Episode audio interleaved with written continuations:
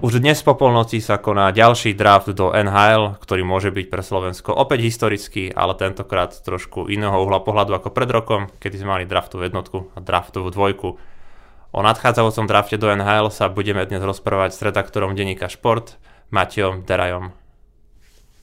Ahoj, ďakujem pekne za pozvanie. Tak e, Poďme najskôr pekne od začiatku. Draftová jednotka tento rok už to asi nebude, teda určite to nebude ako pred rokom, že budeme špekulovať a trpnúť do posledného momentu, že kto to bude. No ja som minulý rok nešpekuloval a netrpol, ja som si myslel, že to bude Shane Wright a vyzerá, že, že to nebolo úplne správne, ale tento rok si myslím, že je to oveľa jasnejšie. Tým, že ten Conan Bedard je jednoducho veľmi dominantný hráč a myslím si, že neexistuje žiaden rebríček, kde by nebol na prvom mieste a videli sme to, čo dokázal napríklad na juniorských majstrovstvách sveta, ktoré absolútne ovládol a, a v princípe on sám nás vyradil v tom štvrťfinále. Takže tam si myslím, že žiadne pochybnosti nie sú. O ňom sa hovorí o, ako tom franchise playerovi, teda hráčovi, na ktorom vieš postaviť celú organizáciu. Dokonca aj Marian Hossa teraz, keď sme sa s ním rozprávali minulý týždeň, tak povedal, že môže to byť druhý Kane alebo Taves, na ktorom Chicago vlastne, Chicago vyhral draftovú lotériu, keď už môžem povedať tak keď skús nejak viac predstaviť to Conor Bedarda. Je to hráč ako McDavid, je to hráč ako Crosby? Myslím si, že tou úrovňou talentu sa môže zhruba k ním zaradiť, aj keď McDavid je, je absolútne ústrelený hráč, najlepší na svete, to sa nemusíme baviť. Myslím si, že Bedard môže byť naozaj ten, ten franchise player, môže byť jednoducho či už center alebo, alebo preradia na krídlo, ale hráč prvého útoku absolútne elitný a dominantný. Bedardová najlepšia kvalita je podľa mňa jeho strela on má neskutočne aj ten, ten flex, to zahnutie, aj ako zahýba tú hokejku, ako striela, dokáže si vybrať, vybrať miesto a v princípe aj z každého miesta nebezpečný, takže, takže tá strela je určite skvelá. Ďalej má tie výborné zručnosti, držanie puku, tam môže byť tá podoba s Kaneom, ako teda možno spomínal ten Hosa. No a zároveň je to hráč, ktorý je menší, on má okolo 178 cm. Ale teda center je to vidíme. Hej, ale strašne nabúchaný, čo išli tie fotky z Combine, tak on, má celkom brutálne ruky, aj, aj je silný, aj sa nebojí tej, tej tvrdej hry, veď to sme podľa mňa videli na tých 20 vždy keď sme hrali s Kanadou, tak Bedar tam niečo provokoval a potom ho tam upratovali, takže, takže ja si myslím, že on ten prechod do NHL zvládne úplne plynule a, a bude to naozaj, naozaj elitný hráč na úrovni toho Matthewsa alebo alebo Jacka Hughesa, alebo neviem či až McDavida, ale talent je to naozaj, naozaj obrovský, dlho som nevidel takého hráča. Čo mňa napríklad zaujalo tak pred rokom, keď si pamätáme, tak o Shaneovi Wrightovi sa začali na hovoriť pred v že ohľadom jeho povahy, že nie je úplne ideálna a pri Bedardovi nič takéto aspoň ja som nezachytil, že mne vysvetlilo, že vyzerá aj po tejto stránke, že je normálny. Tak Bedard je strašne skromný v tých svojich odpovediach až moc, že napríklad od neho nepočuť ani raz, že by povedal, že on bude draftová jednotka on stále, keď sa opýtajú na to Chicago, tak on je taký, že no ak si ma vyberú, tak to bude super a tak, ale tak, v princípe je isté, že si ho vyberú, tak on je asi taký dobrý kanadský chlapček, taký, taký ten produkt ich. Takže minimálne na verejnosti sa naozaj tak prejavuje, že, že je fakt, že skromný a, a hovorí, že to ešte nemá isté, aj keď to v princípe asi má isté, ale, ale tiež som nezachytil, že by bol nejaký, nejaký problémový, o ňom hlavne hovoria, že on strašne tvrdo maká a, a zlepšuje sa stále, čiže je to, je to výborné. Čiže to máme to číslo 1, Bedard teda pôjde do Chicago Blackhawks, ktoré vyhralo draftu v lotériu a je naozaj teraz v tej prestavbe, čiže sa im tam naozaj že bude hodiť. A poďme na to zaujímavejšie, čo sa bude diať, lebo tá prvá pozícia, to všetci vieme, ako dopadne. Čísla 2 až 4, tam môžem povedať, že tam bude Adam Fantilli, Leo Carlson a Will Smith. Myslím tak... si, že áno. Akože záleží od toho, aké bude ich poradie, ale myslím si, že ten Fantilli na tej dvojke je tiež viac menej istý. Tam sa možno ešte môže špekulovať o či už Karlsonovi alebo možno Matvejovi Mičkovovi, ale skôr si myslím, že, že Fenty ho bude ťažké vynechať, tým, že on je veľký hráč center, fyzicky má tie, má tie zručnosti celkom dobré, ale myslím si, že nie, nie je hráč, ktorý by ho mohol z tej dvojky vystrnadiť, že Enheimu sa bude páčiť mať takýchto centrov. So Zigresom a McTavishom to môže byť naozaj, naozaj silná trojka, alebo prípadne jedna z nich už hral aj teda na seniorských majstrovstvách tento rok, kde začína teda ako 13. útočník, ale potom sa aj celkom chytil, tomu, čo mu asi tiež pomohlo.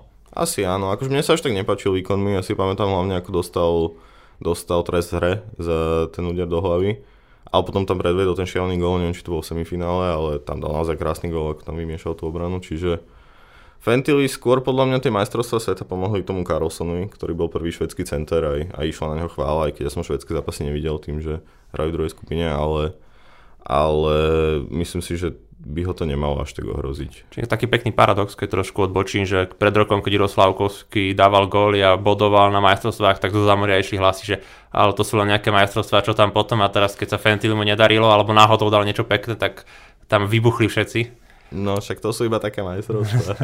tak proti Kazachstanu nebodoval na rozdiel Slavkovského, takže... Tak poďme na číslo 3, druhý pik má teda Anaheim, trojke Columbus.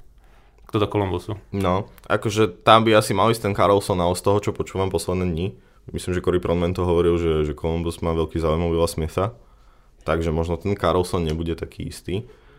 Ako je zaujímavé, že títo štyria hráči sú v, uh, aj s, teda s Bedardom a Fentim sú všetci považovaní za centrov, aj keď teda tí menší z nich, čiže Smith a Bedard nakoniec možno skončia ako krídla. Takže v princípe tam nejde o nejaké pozičné odlišnosti, skôr teda o tú typológiu. A Carlson je veľký hráč, ale zároveň, zároveň šikovný a zodpovedný a Smith je skôr taký explozívny, taký menší, on je rýchly korčujar, má skvelé ruky, naozaj šikovné, čiže chápem obidva výbery v princípe, ja si stále myslím, že to bude ten Carlson, ale, ale nakoniec môže vystreliť a, a byť aj Will Smith. Carlson bol napríklad tiež na majstrovstvách sveta teraz a dokonca mu dali aj dôveru, neviem či je práve na majstrovstvách, to by, nepamätám, si nebudem klamať, ale v príprave bol prvý center. Uh-huh, aj na majstrovstvách bol prvý center. Nehral až tak veľa, že hral neviem, možno nejakých 15-16 minút, ale hral prvého centra. Čiže už len to svedčí o tom, že si aký je kvalitou, keď hráte v juniorskom veku vlastne prvého centra švedskej reprezentácie a na štvorku na San Jose teda vychádza Will Smith. Alebo to môže byť prvé miesto, kde môžeme zvažovať Matveja Mičkova. Tak poďme na túto tému. Tak, e, pre tých, čo nevedia, Matthew Mičkov, pred pár rokmi sa ešte špekulovalo, že výzve Konora Bedarda o tú draftovú jednotku. Potom ale prišla teda tá ruská invázia na Ukrajinu. Mičkov podpísal zmluvu s Petrohradom až do 2026, čiže vlastne predpokladá sa, že najbližšie 3 roky ho v neuvidíme. Rusi boli vylúčení z medzinárodných súťaží, čiže nevideli sme ho na medzinárodnom mlade asi už také 2 roky, 2-3 roky. A celé zámerie teraz špekuluje, že čo s Mičkovom. Tak čo s Mičkovom? čo s Mičkovom? No Mičkov je úplne ideálny podľa mňa do Washingtonu. Vzhľadom na to, aké, aké, aké podmienky panujú v Capitals. To už skáčeš ale o 3 miesta trošku nižšie v tom drafte. Ale tak, takže Mičko je obrovský talent, ako to si nemusíme klamať, veď videli sme na Hlinka Grecký kape, kde vyhral bodovanie aj Rusi vtedy vyhrali zlato pred, pred dvomi rokmi, v roku 2021 v Piešťanoch. Čiže Mičko talentovo je skvelý hráč. Akože presne toto, že tým, že Rusi teda napadli Ukrajinu a vylúčili z medzinárodných súťaží a celkovo boli na nich uvalené sankcie, to znamená, že bolo oveľa ťažšie sa dostať do Ruska.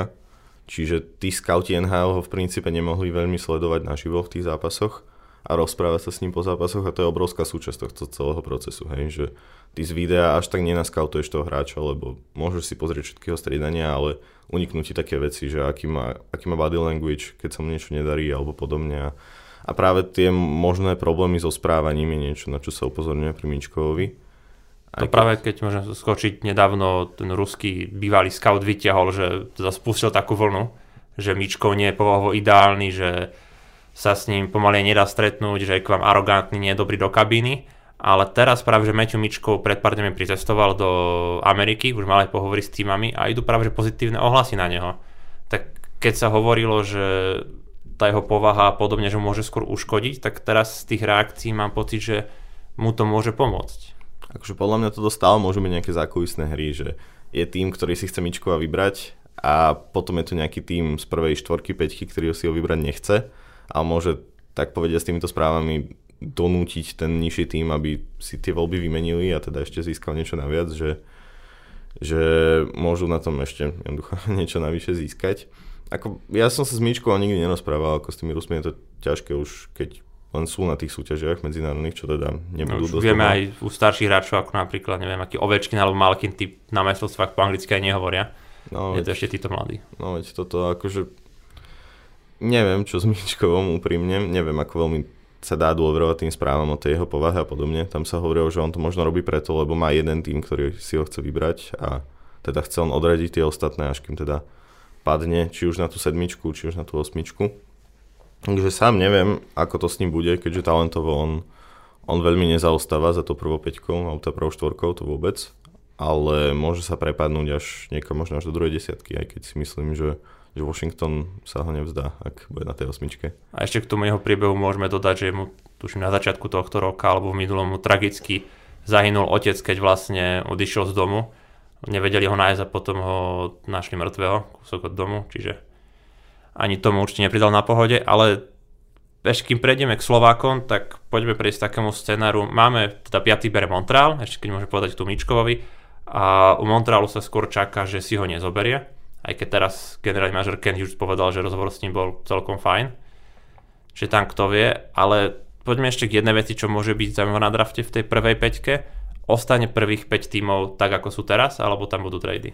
No, to je zaujímavé. Akože trady v prvej peťke, celkovo v týchto najvyšších voľbách sú sú veľmi zriedkavé. Ako pamätáme si tie, tie šachy, ktoré prebiehali, keď boli na drafte Sedinovci, ale to sa v dnešnej dobe asi už nezopakuje.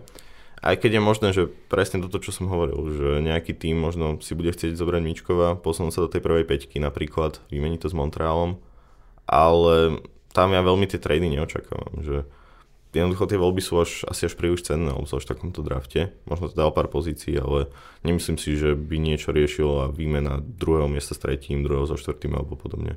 Tieto prvé štyri asi nie, ale ten Montreal tam je naozaj zaujímavý, keďže nečaká to, že si zoberie Mičkova a keď je tým mimo tej top 5, ktorý by ho chcel, tak tam Ken Hughes asi vie popracovať s kartami a videli sme už aj uplynulú noc, že s tými tradami sa celkom roztrhlo v rece Čiže ja by som sa na to inak úplne tešil, keby to bol naozaj taký chaos draft, že sa začne tradovať, meniť sa pozície.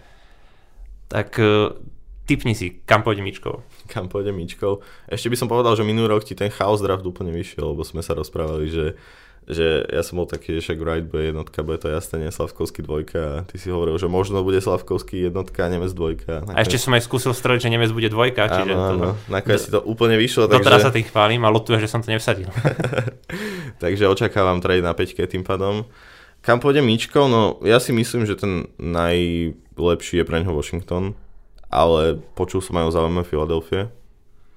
Ale neviem, ja stále si myslím, že, že to bude ten Washington a netreba tým veľmi špekulovať. Philadelphia teda berie 7, Washington 8, ešte 6 je tam Arizona, kam by tiež, oni tiež vedia robiť rôzne ťahy, ale mm-hmm. ten Washington je taký, aj pri tom odkaze Ovečkina by to bolo také celkom symbolické a myslíme si, že pri Washingtone asi ani nemusíme debatovať, že oni by nemali problém zobrať ruského hráča. Samozrejme, oni sú, oni sú veľmi proruský klub NHL, tak môžeme povedať a a aj minulý rok si brali v prvom kole Rusa, aj keď tiež niekdejší veľký talent Ivana Mirošničenka, on s tým, že on mal veľké zdravotné problémy, takže tam sa až tak neočakalo, že bude v prvom kole, ale nakoniec si ho vzali a chcú s ním pracovať, takže aj keď to je samozrejme úplne iný prípad ako Mičkov, ale je tam tá ruská stopa pomerne badateľná.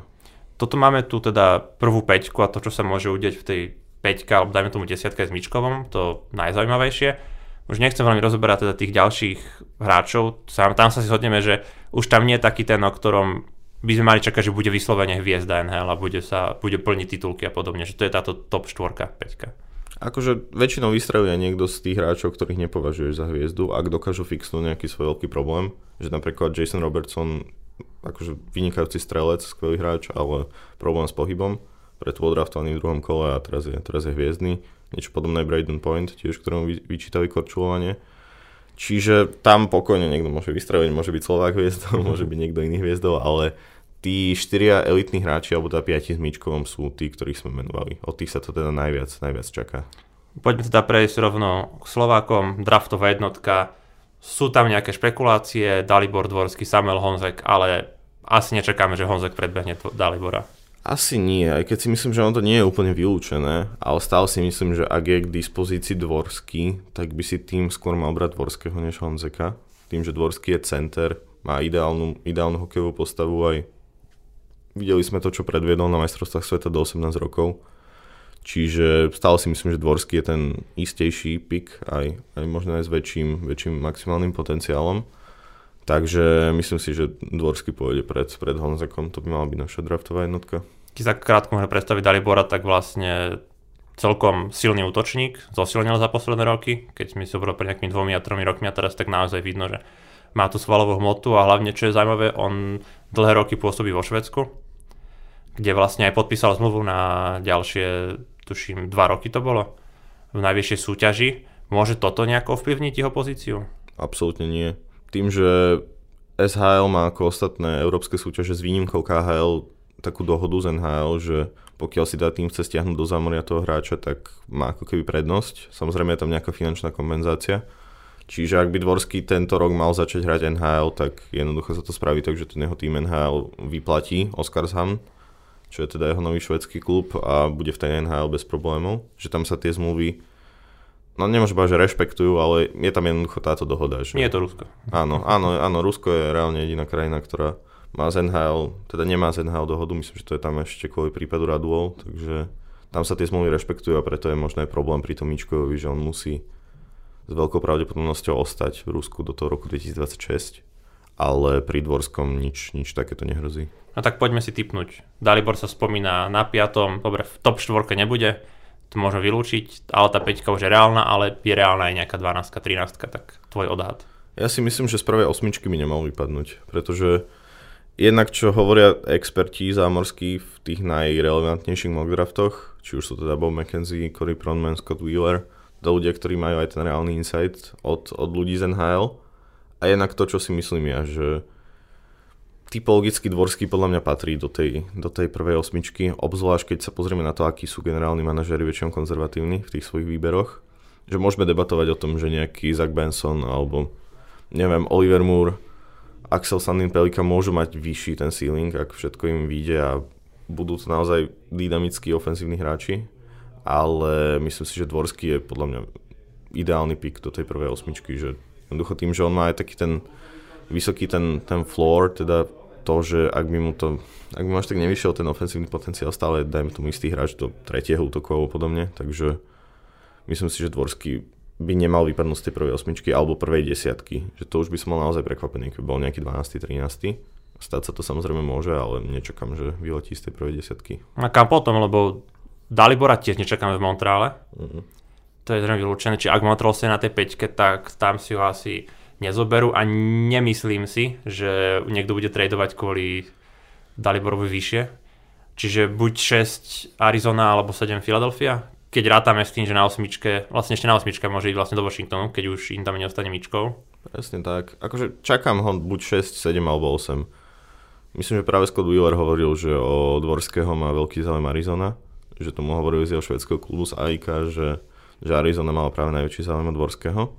Tam celé ešte môže zamiešať ten míčkov a môže to dosť veľmi zamiešať to, koho si vyberie Montreal.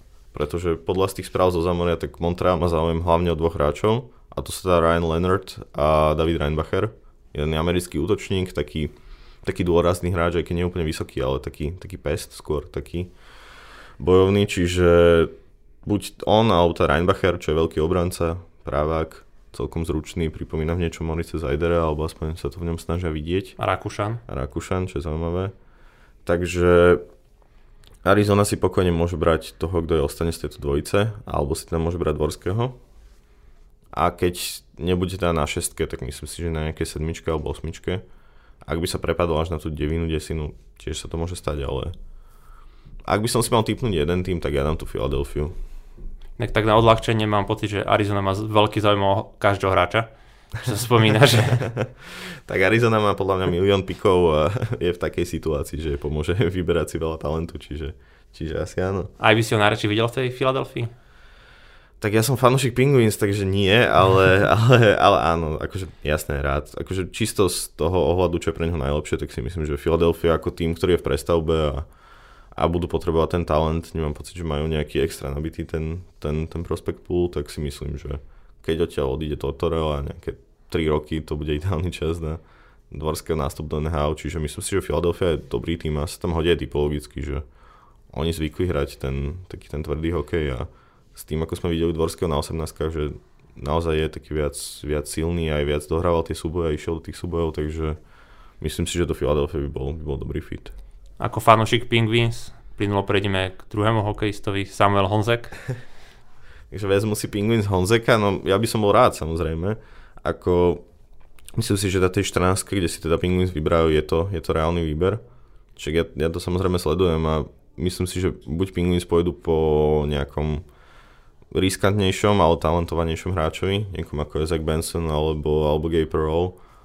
Ale myslím si, že Honzek je reálna voľba, pretože on v tých rebríčkoch veľmi, veľmi stúpa. Myslím si, že už nie je rebríček, kde bol mimo prvého kola, alebo aspoň taký relevantný.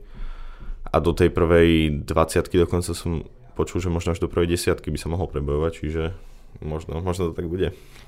Môžeme označiť Samuela Honzeka ako tako, teraz možno prestrelím, Adama Sikoru minulej sezóny? Trošku. On tiež bol pred sezónou, nebol v tých až tak vysoko. On potom vlastne mal hrať v Dukle Trenčín. Odišiel do Zamorskej juniorky, kde naozaj odkedy tam začal hrať, sa mu začal dariť, tak v tých rebríčkoch raketovo vstúpal a predtým bol poviem také skôr druhé, tretie kolo, či sa mýlim? Ja by som pred sezónou Honzeka nedal možno ani do tretieho kola. Ja som ho mal fakt v tých stredných kolách skôr, ale on zlepšil podľa mňa naozaj že všetko, že on sa mimoriadne posunul v tom zámori a ukázal, že môže na ňom stať ofenzíva a, a naozaj vymýšľal tie akcie, zakončoval ich, pohyb veľmi zlepšil, čo predtým som ho vyčítalo. Aj tým, že on je, aký je vysoký a silný, tak keď ešte naberie, pretože teraz je skôr taký chudší atletický typ, ale ak by ešte nejako významnejšie nabral, mohol by hrať aj toho, toho power forwarda. Čiže Honzek môže byť taký skokan ako Sikora, aj keď podľa Sikora vystrelil skôr v priebehu sezóny. Áno, že... preto som nechcel, že úplne tak. Hej, hej. Že mu pomohli skôr tie seniorské majstrovstvá sveta a to ako hrom Nitre, že Honzek podľa mňa od začiatku sezóny si išiel za tým prvým kolom. Ale je to podobný príbeh hráča, ktorého pred sezónou asi nikto nečakal v prvých dvoch kolách a nakoniec tam skončí. Tak tvoj tip? Penguins? Ja dám Penguins, ale reálne to môže byť a tam tej... Ale očakávam okolo tej 14-15, čiže môže to byť tam. Nemal by asi klesnúť nižšie, akože stále môže byť 20, ale... Môže byť aj 20, 25, ale myslím si, že tú prvú 20 by mu, by mu, nemala, by mu nemala ujsť, pretože tým, že on je veľký hráč a, a tí generálni manažeri idú väčšinou po tej, po tej size, tak skôr si myslím, že budú klesať tí šikovnejší menší hráči ako Benson a podobne a budú stúpať hráči ako Honzek, Nate Danielson a, a takýto. Čiže tá prvá 20 je podľa mňa reálna. Dajme tomu, že po tej 15 môže si slovenský fanúšik oddychnúť aj spať, alebo musíme ešte čakať do konca prvého kola? Podľa mňa to ešte bude trpnutie do, do 4. rána, že či náhodou ešte nebude jeden Slovák. Ja si myslím, že mm, najpravdepodobnejší scenár je, že ostanú teda iba dva Slováci v prvom kole, a síce Dvorský a Honzek, ale podľa mňa vôbec nie je vylúčené, že napríklad taký Maxim Štrbák dá to prvé kolo. Tam on môže ísť spokojne niekde na konci, tým, že on je tiež typologicky zaujímavý, že to je veľký obranca, právák. Celkom podľa mňa má aj poriadku šikovné ruky, aj keď v zámorí mu skôr predpovedajú, že to bude skôr taký shutdown obranca, taký defenzívnejší, niečo ako Erik Černák. Takže podľa mňa ten Štrbák ešte to prvé kolo môže dať a ešte tam môže niekto vystreliť. Môže to byť Adam Gajan, môže to byť Juraj Pekarčík. Aj keď skôr si myslím, že tam, ak má niekto reálnu šancu, je to, je to ten Štrbák. Max je vlastne tiež ďalší hráč, ktorý odišiel zo Slovenska, on pôsobil dlho vo Jokrite Helsinky. Ale pristavme sa k Adamovi Gánovi, to je veľmi zaujímavý príbeh.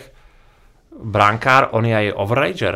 Je overager. Je overager a môže byť najvyššie draftovaný slovenský brankár v histórii. Ten rekord doteraz drží Peter Budaj, to je tuším 63. miesto ešte z roku 2004, to si rýchlo vygooglím, nech vás tu neklameme.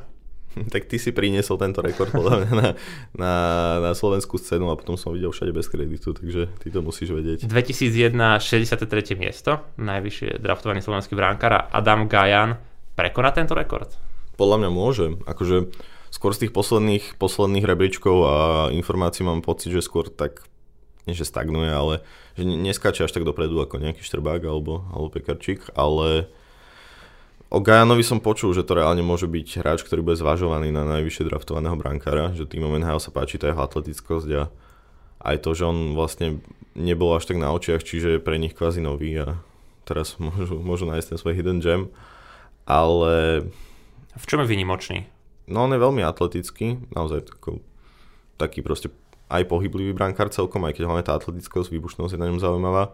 Má dobrú postavu, on má okolo 1,90 m, je celkom taký vysekaný Takže to je asi dobré pre brankárov, keď sú takí mrštní a, a chudší. Aj keď myslím, že hlavne tá atletickosť tam dominuje a práca s pukom, že on si celkom aj dovolí a, a ide do tých rozohrávok, čiže, čiže najmä toto. Pred rokom sme mali taký československý súboj o najvyššie draftovaného obrancu, bol to vlastne Medveď Žižček to sme vyhrali a tento rok to bude asi súboj o najvyššie draftovaného bránkara medzi Českom a Slovenskom. Môže to tak byť. Akože stále si myslím, že ten Michal Hrabal je najväčší kandidát na najvyššie draftovaného bránkara. On má až 2 metre a tiež ho zdobí tá atleticko a, a tá rýchlosť a podobne. Čiže typologicky je zaujímavejší asi ako Gajan, aj keď neviem koľko dvojmetrových brankárov reálne je na tej najvyššej úrovni. To bol asi Ben Bishop a, a neviem, či tí najlepší brankári, oni nemajú až 2 metre, oni majú väčšinou okolo tých 190-195, ale môže tam ešte skočiť do toho nejaký Američan, nejaký Jacob Fowler alebo, alebo čo je Augustín, ale asi to bude medzi, medzi Hrabalom a Gajanom najväčšie, najväčší súboj. Keď som na začiatku spomínal, že tento draft môže byť historický, tak môže byť historický tým, že budeme mať 6 hráčov v prvých dvoch kolách, čo sa vlastne ešte nikdy nestalo. Tak dáme, máme tu prvú štvorku, kto môže byť ten piaty ešte v druhom kole. No tam už sa to celkom otvára. Ja si myslím, že do toho môže skočiť aj Juraj Pekarčík, ktorý možno môže skočiť do tej prvej štvorky. Tým, že on je tiež taká kometa sezóny, že on vyletel hlavne na tých 18 aj keď ja som na neho upozorňoval počas celej sezóny, ale v tej Nitre v Extralíge až tak veľa toho neukázal za ten limitovaný čas, ktorý mal.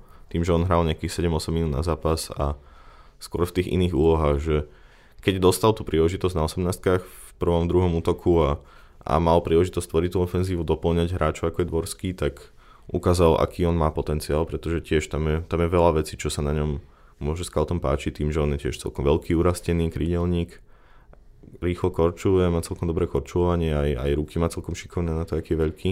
Tým, že môže byť z neho taký fyzický hráč, tým, tým ako má postavu a aký štýl hokeja hrá, čiže podľa mňa aj ten Bekarčing môže vyletieť, pretože väčšinou hráči, ktorí zažeria na 18 sú draftovaní v tých vysokých kolách. To sme videli v roku 2021, myslím, kedy boli Bielorusi traja, ktorí vyleteli na 18 draftovaní, myslím, že v druhom, treťom kole všetci boli to kto Kuzmin, Klimovič a Kolosov. A Pekarčík môže byť podobný príbeh, čiže on tam môže byť. No a potom sú tu hráči, ktorí sú už také tradičnejšie voľby a to sú Alex Čiernik a Martin Mišiak. To sú teda hráči, ktorým sa tiež teda predpoveda istota draftu a výber maximálne v nejakých tých stredných kolách. No a môže ich teoreticky byť 6 v prvých dvoch kolách. To si skôr nemyslím, skôr čakám, že budú nejaké tretie, štvrté tí ostatní hráči, ale nie je to úplne vylúčené samozrejme. A po tejto šestke, ale vlastne sedmičke, keď sme spomenuli aj Myšiaka a Čiernika, kto tam ešte môže pristať, pristavme sa pri tom, nechcem povedať, že smutnom prípade, ale mohol Ondrej Molnár, hráč Nitry vlastne, ktorý nešiel na 20 pretože mal incident na florbalovom turnaji, kde teda je na neho tuším trestne oznámenie bolo podané, keď vlastne tam malo zraniť hráča, ktorý museli ísť potom do nemocnice a nebol vlastne na 20 ani na 18 po incidente odišiel hrať do Zamoria a tomu v týchto rebríčkach určite nepomohlo. Tak ako ty vidíš? Tak ja si myslím, že určite mu to nepomohlo, ale pri tom, ako v vnímajú tieto veci, akí hráči sú, sú draftovaní, ktorí spravili podľa mňa oveľa premyslenejšie a naozaj šialenejšie činy. Napríklad to sme videli na Mičovi Millerovi, ktorý reálne roky šikanoval svojho spolužiaka, robil tam úpl, úplné šialenosti a aj tak bol draftovaný v štvrtom kole a až po tom verejnom tlaku sa, sa Arizona toho piku zdala. Rovnako myslím, že to bol Sportsnete teraz, ktorý označujú za potenciálny steel draftu Kaja Učeca, čo je myslím si, že double overager a on, ako keď sa na neho pozriete na prvý pohľad, tak šikovný hráč, aj zbiera body, všetko a potom zistíte, že ho vyhodili z týmu, pretože bol rasistický a mával banánom na svojho, svojho tmavého spoluhráča. Takže spoluhráč tmavej pleti, takže aj on môže byť kľudne draftovaný a takéto prípady sú tam bežné. Čiže ja si myslím, že my na Slovensku to vnímame ako samozrejme viac tak emotívnejšie tým, že asi sa nás to týka, takéto prípady tu nie sú bežné, ale zámorí na to kašľú, hej, takže... Ja a hlavne, myslím, aby že... sme to nespáli nejak, že to, čo robia tí ostatní, to povedzme, že je, tam bolo rasizmus a podobné veci, u Ondrea to bolo, že je proste agresívny a dostal nejaké to zatmenie. Áno, akože ja ho nechcem obhajovať, hej, ako jasné, bola to blbosť, nemal to spraviť, jasné, ale chcem tým povedať, že takéto incidenty mimo ľadové sa v zámori podľa mňa častejšie prehliadajú, pokiaľ sa na ne nepríde teda nie nejaký veľký verejný tlak, ako sme tu videli pri tom Millerovi. Logan Mayo to je ďalší prípad. Ale jasné, ako Molnár si nepomohol aj tým podľa mňa všetkým okolo, že musel meniť ten klub počas sezóny a, a podobne, takže si myslím, že on sa prepadne no určite na pozície, ktoré by sa mu nepredpovedali pred sezónou. Čiže nejaké tá 4-5? Tak, najskôr by som povedal, že skôr tie stredné až nižšie kola. Ja si myslím, že nakoniec draftovaný bude, pretože keď si vybráte hráča v eh, spodnom kole, tak tam je už malá šanca, že si niekedy zahrá tu NHL a môžete viac riskovať. A Molnár má veľký hokejový potenciál, hej, že ak on si dá všetky tie veci dokopy a, a podobne, tak on to môže naozaj niekam dotiahnuť, aj keď teda táto sezóna nebola ideálna. Čiže myslím si, že tam tiež sa môžem baviť o hráča, ktorý mal mať istý draft, aspoň ja to teda tak vnímam, asi, asi nie všetci, ale ja áno. A tými sme teda mali osmičku. Toto vlastne môžem povedať, že aj za mňa, aj za teba zrejme to, táto osmička by mala byť istá Dvorský, Honzej, Štrbák, Pekarčík, Gajan, Mišiak, Čiernik, Molnár ale hovorí sa, že môžeme ísť aj na dvojciferný počet draftovaných hráčov, tak to sú tí ďalší, ktorí tam podľa teba ešte môžu v tých neskorších kolách vystreliť. No myslím si, že veľmi pomohol ten tímový úspech na 18 že na majstrovstvách sveta do 18 rokov sme skončili štvrtý a väčšinou z takýchto tímov si ťahajú tých nosných hráčov, alebo možno aj tých hráčov skôr takého druhého sledu, že toto im pomôže, tieto tímové úspechy. Hráč, ktorý podľa mňa môže byť draftovaný je Samuel Urban, čo teda brankár tej, tej 18 on je trošku nižší, on má okolo 185 cm, ale zase tiež nesmierne atletický brankár, naozaj, to, to som už pozeral, že, že on je výborný atlet a, a tiež celkom šikovný, čiže ten podľa mňa môže ísť zase 185, nie až tak málo, nie je to až taký, nie že extrém, ale nie je to až také badateľné ako možno pri Šimonovi Latkovcim alebo brankár, ktorí majú okolo tých 180 cm, že tí sú až, až vyslovene do not draft pre tie týmy. No a zároveň ďalší hráči z 18 či už tí, ktorí hrali takú väčšiu úlohu, to môže byť napríklad Adam Cedzo, ktorý hral teda v Českej juniorke prevažne, čo nie je súťaž, odkiaľ by ste väčšinou draftovali hráča. Zrejme prvý draftovaný Pezinčan. to, to áno. Uh, takže Cedzo pokojne môže ísť niekde na konci, alebo naopak to budú hráči, ktorí sa až tak neukázali na 18 čo je napríklad František Dej, František Dej, ale zase on je zaujímavý typologicky, hej, že D je jednoducho veľký, urastený hráč, ktorý hrá naozaj tvrdo, veď možno až, až za hranou niekedy a, a to je pre tie týmy zaujímavé, takže môžu to byť títo hráči, môže to byť Roman Kukumberg, môže to byť Maroš Jedlička, ktorý už je teda double overager, ale o ňom sa stále hovorí o tom záujme zo zámoria, čiže môže to byť niekto z nich, alebo potom to môže byť niekto, koho, koho vôbec nečakáme. Ak teraz na nepoviem blbosť, my tam má iba jednoho obrancu Maxima Štrbáka. Spomenuli sme jedného obrancu. No, Maxima Štrbáka, vidíš tam aj nejakého ďalšieho? Tak Leo Eperieši sa ukazoval ako hráč, ktorý mal mať potenciál na draft, tým, že nepôsobil iba ako čisto defenzívny obranca, aj keď takéto typy hráčov sa väčšinou dospelosti pretransformujú iba na defenzívnych backov. Čiže teoreticky Eperieši môže byť draftovaný z tých obrancov.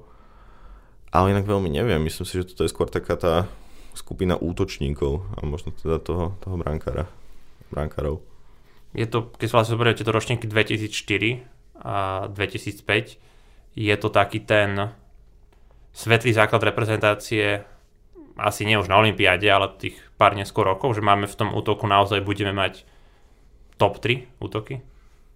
Akože myslím si, že to sa môže stať, pretože keď sa ti tam spojí nejakých 10-15 draftovaných hráčov, čo teda vôbec nie je zvykom, aby sa za 2 roky toľko hráčov nazbieralo u nás, väčšinou to je 10-15 hráčov za 10 rokov alebo 5, tak si myslím, že naozaj to môže byť tým, ktorý môže ašpirovať na medailu. Veď to sme videli, že na hlinka grecký kape iba tie 2004 získali striebro, aj keď tam v nižšej, kategor- v nižšej konkurencii, tým, že tam nehrala Kanada a podobne. Ale myslím si, že áno. Ďalej, štvrté miesto na 18 2005 to tiež si myslím, že je veľký úspech, takže ono, keď sa to všetko spojí, pridajú sa k ním možno aj 2007, o ktorých sa tiež teraz hovorí, že to je veľmi talentovaný ročník, tak si myslím, že tá základňa nám rastie a tá budúcnosť môže byť naozaj svetlá. Tak si môžem povzdychnúť, že ako by sme mohli dopadnúť teraz na 20 keby sme tam boli v plnej sile. Slavkovský vzal vlastne 2004-2005, ale to sa asi nestane. No akože myslím si, že Slavkovský bude pokračovať v NHL, ale nie je to až také vylúčené, že ho preradia na tú farmu, pretože ten prvý rok naozaj nebol ideálny, aj keď on sa potom zranil a, a vynechal polku sezóny, ale neviem, ako to vnímajú Montreal, či si vyčítajú, že mohli ho radšej dať na farmu, mohli ho na, dať na tie 20 asi nie preto, že potom by Slováci získali medailu alebo čo, ale... Báli sa ale, nás. No, áno, áno. Ako niektorí zvykli písať, že no, áno, áno. kvôli tomu ho nepošlo, lebo nás chcú poškodiť. Presne tak. No, neviem, myslím si, že bude pokračovať v tej NHL. Otázne, ako to bude so Šimonom Nemcom, ktorý podľa mňa nie som si istý, že on bude celú sezónu hrať v NHL. To si skôr myslím, že pri tom, ako majú Devils obranu, tak tam sa to bude striedať s tou AHL, čiže podľa mňa možno ešte s Nemcom by sme mohli rátať, uvidíme. No, záleží od toho, aký má silný tým, no ale myslím si, že tie 20 budú, budú nádejné. Máme teraz teda dva silné draftové ročníky. Môžeme prísť a povedať svetu, že robíme hokej lepšie, alebo svet nám povie, že ale máte len dva silné ročníky, náhoda.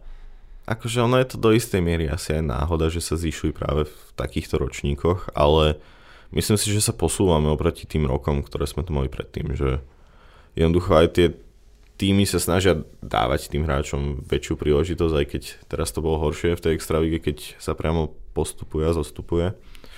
Ale myslím si, že sa naučili, že dokážu vychovať hráča pre draft, keď mu dajú dostatok príležitostí a to už predsa niečo znamená, čiže myslím si, že celkovo sa podľa mňa ten hokej posúva aj ten systém hry aj všetko, takže podľa mňa zjavne to robíme lepšie ako predtým. Asi, asi nie lepšie ako, ako všetky ostatné krajiny na svete teraz, ale, ale posúvame sa vpred a uvidíme ako tie ďalšie ročníky teda ešte. No teraz už druhý rok po sebe nahrávame podcast k draftu, kde ideme k hodine, ale keď budeme nahrávať takto o rok pred draftom 2024, tak koľko budeme nahrávať? Presne ti poviem, 46 minút 12 sekúnd. Ešte neviem, pretože áno, vyzerá, že ten budúci draft nebude až, až taký nádejný, ale zase kto by pred rokom povedal, hej, že nejaký Adam Gajan môže byť naj, najvyššie draftovaný brankár. Alebo že Samuel Honzek bude mať isté prvé kolo. Čiže tam tí hráči pokojne môžu vyletieť, aj keď to s nimi nevyzerá až tak nádejne teraz. Predsa len tá draftová sezóna je najdôležitejšia, takže Uvidíme, no. Možno to budeme, budeme zase pozitívne prekvapení. Tak z mojej strany si všetko k tomuto draftu. Môžeme prejsť k otázkam, čo napísali na Twitter, alebo ešte máš niečo? Nech sa páči, pokojne. Tak Chris sa pýta, mňa by zaujímalo, kto platí chalanom letenky alebo ubytovanie počas draftu. Tak toto by mali byť podľa mňa agenti. Ja si myslím, že no minimálne takto funguje v tých ostatných športoch, že v NFL, NBA a podobne tuším to hradia, hradia tie agentúry, čiže na toto som sa nikdy nikoho nepýtal úprimne, ani mi nenapadla takáto otázka nikdy, ale ale myslím si, že to je tak. Vlastne tým, že tam tí hráči chodia s svojimi rodinami, tak mm-hmm. to by si asi neplatili celé sami. Nejaký Patrik Mitas sa nás tu pýta. Maroš Jedlička. to budete počuť, keď budete pozerať draft teraz priamo z Montrealu, redaktor RTVS. Pozdravujeme ťa, Paťo, ako to stíhaš počúvať ešte. Maroš Jedlička na drafte alebo po drafte? No, myslím si, že je tam šanca, že, že bude už na drafte, aby si nejaký tým teda zazmluvnil, pretože ako som hovoril, že ten záujem z NHL tam je. Ale možno tá cesta po drafte je asi aj pravdepodobnejšia. By som povedal, že Jedlička nakoniec skončí v zámori ako, ako voľný hráč, ktorý podpíše zmluvu s nejakým týmom NHL. Takže skôr by som to videl takto, tým, že on už je dvoj, teda už je double overager a takíto hráči chodia minimálne. Podľa mňa mu uškodilo aj to, že nebol na majstrovstvách sveta. Tam keby sa mu zadarilo, tak asi by sme sa bavili o tej možno nie asi úplnej istote, ale väčšej pravdepodobnosti, že bude draftovaný. Čiže ak by som sa mal prikloniť k jednej možnosti, bol by to asi skôr, že, že až po drafte. Ale nezavrhujem úplne tú možnosť, že bude nakoniec draftovaný. Ja si tiež myslím, že skôr po drafte, tam pri tých posledných kolách by naozaj ten tým, ktorý ho chce, musel cítiť, že niekto iný ho chce, aby si ho nezobral. Ale tak nikdy nevieme, keď ho naozaj niekto bude veľmi chcieť, tak prečo nie? A keby si ešte mal povedať, že ako to vlastne funguje s týmito overagermi, lebo ľudia sa asi môžu čudovať, ktorí sa v tom až tak nevyznajú, že jedlička 2002 a ako to, že ešte stále sa tu rozprávame, keď sme o 3 roky neskôr. No jasné, akože v tomto drafte môžu byť prvýkrát vybraní hráči, ktorí sa narodili od 16. septembra 2004 po 15. september 2005 vrátane. Čiže sú to tie neskoré 2004 a skoré 2005. No a zároveň môžu byť hráči, ktorí sú vybraní hráči, ktorí sú tzv. overagery, a to znamená, že to sú hráči, ktorí neboli vybraní v predošlých draftoch, čiže už sú vekovo starší, ale ešte si zachovávajú tú, tú spôsobilosť. Tú do 20 rokov. No ono sa to líši pri hráčoch, ktorí hrajú svoju draftovú sezónu v zámori a ktorí hrajú svoju draftovú sezónu v Európe. Že hráči, ktorí hrajú svoju draftovú sezónu v eh, kanadských juniorkách, v amerických juniorkách podobne, tak môžu byť vybraní ešte dvakrát. Ale hráči, ktorí hrajú svoju draftovú sezónu v Európe, tú, teda tú pôvodnú, tak môžu byť vybraní ešte trikrát.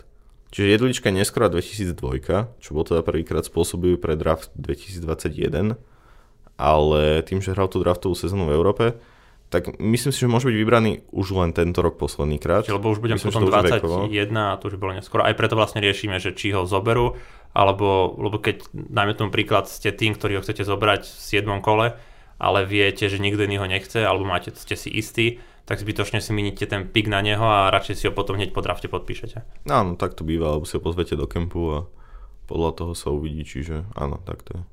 Ďalšia otázka od Daniela. Aký je podľa vás oboch Dvorského a Honzeko potenciál? Majú na top 6 povedzme v priemerných NHL tímoch? No myslím si, že Dvorského potenciál je, je vyšší než, než Honzeko Heges, pretože pretože Dvorský podľa mňa, ja si myslím, že on môže hrať aj prvého centra, ak všetko klapne.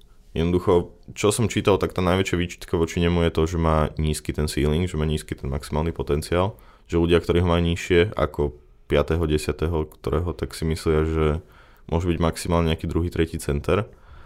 Ale ja, si, ja osobne celkom verím v ten dvorského potenciál. Podľa mňa, ako ja si myslím, že on vo svojom veku bol talentovanejší ako Slavkovský. A Slavkovský bol nakoniec jednotka, aj keď v slabšom drafte, čiže Dvorský podľa mňa pokojne môže byť aj prvý, druhý center. A Honzeka sa mi ťažšie odhaduje tým, že ja som predsa len, keď hral v Trenčine, som v ňom nevidel až to, čo v ňom vidím teraz. Čiže tam sa to mení, ale tam, čo možno sa aj pomôžem, čo hovoria tí zámorskí experti, že to by mohol byť hráč do middle six, čiže, čiže ten druhý, tretí útok úplne v poriadku. Tam asi skôr sa budú snažiť dávať na krídlo, než na centra, aj keď on, on hovoril, že môže zahrať oboje. Veď ho asi aj poznáme, že, že hral aj na centri, aj budúcu sezónu v juniorke ho budú chcieť skúšať viac na tom centri. Ale mm, tak by som asi povedal, že môže sa stať, že obaja môžu hrať top 6, môže byť z Honzeka hráč top 6, ale u ňom to skôr vidím na tú middle 6 a Dvorského čisto na top 6. U mňa u Dalibora tiež tak istého. To je napríklad jeden z dôvodov, prečo Dalibor vlastne išiel na tieto seniorovské majstrovstvo, alebo on je vyslovene hráč do tých top 6 na presilovky. A nie je asi ten typ hráča, napríklad ako Juraj Slavkovský pred rokom, že hojte do štvrtého útoku. Že aj tak sa to viac menej trošku odôvodňovalo, prečo nešiel. Ale zase u Dalibora podľa mňa nájdeme to, čo sme tu naozaj že dlhé roky hľadali a teda prvý center reprezentácie. Myslím si, že ak všetko klapne v jeho vývoji, tak by to tak malo byť. Akože možno sme mali tieto očakávania od iných hráčov, ale Dvorsky podľa mňa najväčší talent na centri za posledných veľa rokov, čiže Čiže ak všetko pôjde tak, ako má, tak si myslím, že by to tak malo byť. A už keď si vytiahol Dvorský Slavkovský, tak dajme si nepríjemnú otázku. Dvorský alebo Slavkovský? Keby si máš vybrať, dajme tomu obidva sú ten rok na drafte. S tým, že teda Juraj nemá za sebou tú sezónu v nhl Ja som sa väčšinou popálil na tom, že som išiel po tom istejšom piku, ako minulý rok to bol, to bol Wright a podobne. A myslím si, že istejší je Dvorský. Že jednoducho Dvorský podľa mňa skôr ten jeho floor alebo ten jeho, no nie minimálny potenciál, ale Myslím si, že Dvorský je taká istejšia voľba v tomto prípade, že Slavkovský, keď nemu všetko klapne tým, aký je on veľký a aké má tie ruky a aký je šikovný, tak si myslím, že Slavkovský má väčší ten maximálny potenciál než Dvorský. Takže tým, že razím novú filozofiu a idem, idem po upside, tak, tak hovorím, že Slavkovský. Za mňa asi tiež Slavkovský. Príde mi taký Dvorský aj priskatnejší, ale Slavkovský, či istejší. Ale Slavkovský mne príde taký, pre mňa je Slavkovský zabavnejší hráč. Napríklad. Aj to chápem, že prečo si Montreal vybral, lebo áno, máte riziko, že bude to do 3. formácie, ale zase by vám vystreliť. A keď by sa ťa nejaký hokejový like pýtal, že dobre, keď Dvorský sa je lepší, tak prečo Dvorský nebol MVP na Olympiáde a prečo bol na majstrovstvách? No, lebo hráva sa Olympiáda tento rok, no. no, ono, vybráte si hráča podľa toho, že kde ho vidíte o 5 rokov, napríklad, hej, že možno niekto je lepší hráč teraz, niekto je taká tá istejšia voľba, ale vy sa v ňom snažíte nájsť niečo, čo, čo v ňom nie že drieme, ale jednoducho, že čo sa v ňom prejaví možno až neskôr, alebo na čo môžete s ním pracovať. Takže, takže myslím si, že aj keď dobre Slavkovský tým, aký je veľký a urastený hráč, tak je asi lepšie spôsobiť na ten mužský hokej ako dvorský. On asi je z toho ťažil, že povedať, že skôr, dajme tomu, dospel do toho mužského hokeja. No určite áno. A títo väčší hráči, ktorí od začiatku dominujú v tých svojich kategóriách, tak sa skôr potom možno presedia v tom mužskom hokeji aj tým, že Slavkovský presne začínal v nižších útokoch, čiže tam aj je krídelník, čo je ľahšia pozícia ako center. Takže neviem, ako by som to uzavrel. No, áno. Jednoducho vybráte si hráča podľa toho, čo v ňom vidíte do budúcna a, a niečo asi dokázal teraz. Tuším, Kenji povedal, že nechcete si vybrať najlepšieho teraz, ale najlepšieho o 5 rokov. To, že najlepšie teraz vám je na dve veci, ale keď o 5 rokov bude lepší niekto iný, tak potom si budete trieskať hlavu o stole, o stôl. Poďme na ďalšiu otázku od Štefana. Najprekvapenie na drafte. Že slovenské alebo celkové? Pretože... Môžeme dať celkové, aj aj. O, tak podľa mňa slovenské prekvapenie bude, že vystrelí Juraj Pekarčík a zároveň bude hráč z tej, z tej kombajnovej šestky, ktorý bude nižší ako očakáme. Možno nejaké 5. kolo alebo podobne. To sú také moje prekvapenia. Pre mňa, keď slovenské prekvapenia, dúfam na Adama Gajana. Bol by pre mňa veľmi pekný príbeh, keby vystrelil. Akože aj to prvé kolo, to už preháňam, ale preháňal som sa aj pred rokom so Slavkovským a minútka dvojku a vyšlo mi to, čiže kto vie. No, a občas sa oplatí preháňať. No. A celkové prekvapenie si myslím, že ja by som povedal, že tento rok je taký, taký forward heavy, že je tam veľa tých šikovných útočníkov, že naozaj sa oplatí kvázi draftovať útočníka, ale myslím si, že tí generálni manažeri nesklamú a, a pôjdu zase po tých obrancoch, že, že to nebude až také markantné, že jednoducho uvidíme v prvej desiatke, možno dvoch, možno troch dokonca obrancov v prvej 15 že tí obrancovia ako sú Reinbacher, Wielander, Simašov, Sandim Pelika, že tie týmy si ich budú brať skoro, pretože pôjdu po tej, po tej pozičnej pozičnej, dajme tomu, neviem, proste po tej need, hej, že potom po čo potrebujú. Takže si myslím, že to nebude až také markantné s tými útočníkmi. Že naozaj bude veľa obrancov a aj vysoko draftovaných. A čakáš nejaké prekvapenie typu, že fanúšikovia začnú páliť fotky svojho generálneho manažéra, alebo urobí nejaký hlúpy alebo odvážny krok? že to sa stane, keď, one, keď Montreal si nevyberie Mičko, hej akože myslím si, že tam sa stále nájde výber, nad ktorým si všetci budú ťukať na čelo, hej, že videli sme v roku, myslím, že to bolo 2021, keď išiel Tyler Boucher 10. A stále sa niečo podobné stane, takže myslím si, že nejaký tým proste zvolí si hráča, ktorý je urastený, ktorý nie je až tak šikovný, ale vidia v ňom jednoducho ten, ten fyzický potenciál a, a celkom vysoký floor, takže myslím si, že to sa pokojne môže stať. Akože neviem ti povedať konkrétny, konkrétny move, ale môže sa to stať. Ja typujem také dve prekvapenia, čo sa môžu stať a bol by som rád, keby sa stali. Prvý je trade v 105, to mm. bolo celkom zaujímavé. A druhý je prepadnutie Mičkova. Akože nechcem povedať, že by som to rád videl, ale bolo by zaujímavé, ako by potom reagovali tie kluby. Že by sa prepadol na aj, aj, 15 alebo Dajme tomu aj za Washington, proste, že Washington mm. by si povedal, že nechceme ho, že stačí nám ovečky. Môže sa to stať, no ale Washington nie, nie je dosť Rusov, takže no. neviem, či si to povedia. Tam, keď máte Rusku, to je druhá vlastne otázka, majú teda hráči, ktorí odišli do Kanady alebo USA výhodu na drafte, narážame na Honzeka Gajana Mišiaka, to som chcel nadviazať, že kebyže ste Rus, tak máte výhodu vo Washingtone. Áno.